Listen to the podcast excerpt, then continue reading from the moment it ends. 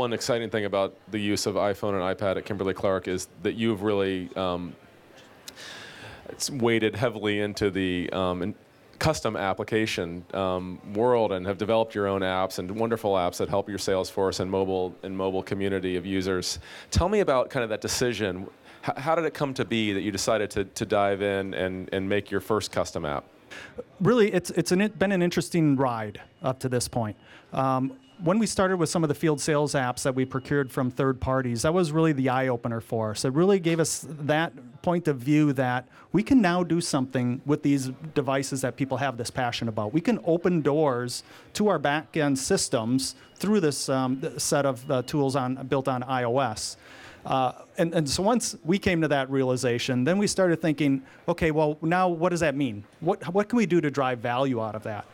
We started talking with some of the business teams in the non-sales area. So what we've ended up doing is we um, started a, we called it a mobile uh, COE, our Mobility Center of Excellence. And within that mobile COE, what we did is we put venture capital in there, internal venture capital and we said, go out and build some workforce apps, some things that can really start to show the business teams how we can expose our R3 backends and all of the data that we have in our legacy architectures, expose it through a mobile device in order to really bring value to them every day. And in doing that, we, we started with some simple ones, some very rudimentary ones, and you know we kept lifting our game as we walked through that. Um, and now we've got a couple of really good, powerful apps that are that we've developed as first of a kind applications that we can now build um, further follow-on applications to the business teams because we've proven it. You know, so it's a snowball that's really starting to continue to gain traction. Could you talk about specifically some of the apps that you've developed? And I'll talk about a few. The Mobility Center of Excellence, when, our first, when, when it was first created, it was a strategic choice, as we mentioned, uh, a joint venture approach.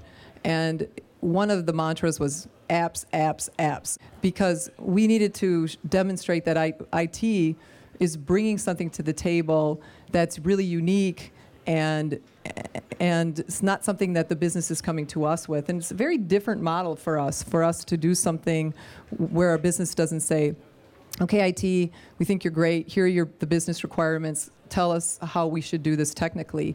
This was we're going to do something and then we're going to tell you we did it and I think you're going to like it so a couple of things that we did was something called, we call it card approval for North America, and that was exposing the SAP backend and very simply exposing the PO approval process, which sounds not very sexy maybe, but it was very well received because in the actual system it's quite complicated and it takes a lot of keystrokes.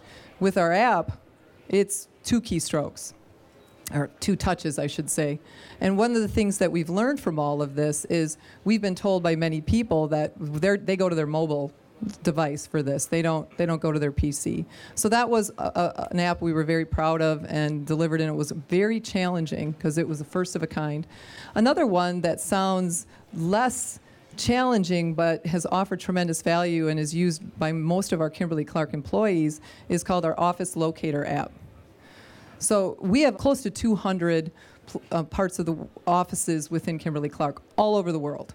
And as a person who travels internationally a lot, suddenly you're in Seoul, Korea, and you're like, okay, where's this office? I don't know. What this uh, application does is anyone, anywhere says, where are you? And here's how you get to the office, and it takes you there. And we were able to utilize some of the, the core components of um, iOS to do that. So those are two. There's there's a couple more, but I think Yeah. healthy workplace. Healthy apps. Workplace is another one. Um, again, it's more used by the sales and marketing teams. It's a custom app that we uh, developed with a third party. And again, it gets back to that engaging conversation that I talked about earlier. You break out the app, starts out as a dirty screen, and what, what we're trying to convey to the customer is healthy workplaces. So you open the app by kind of swiping the screen and you know clearing off all the dirt, and then the app kind of reveals itself underneath. And again, it, it opens up that engaging conversations with the with the consumers. It's just one example of a, a handful of uh, collateral replacement uh, applications that we've delivered out into the sales teams.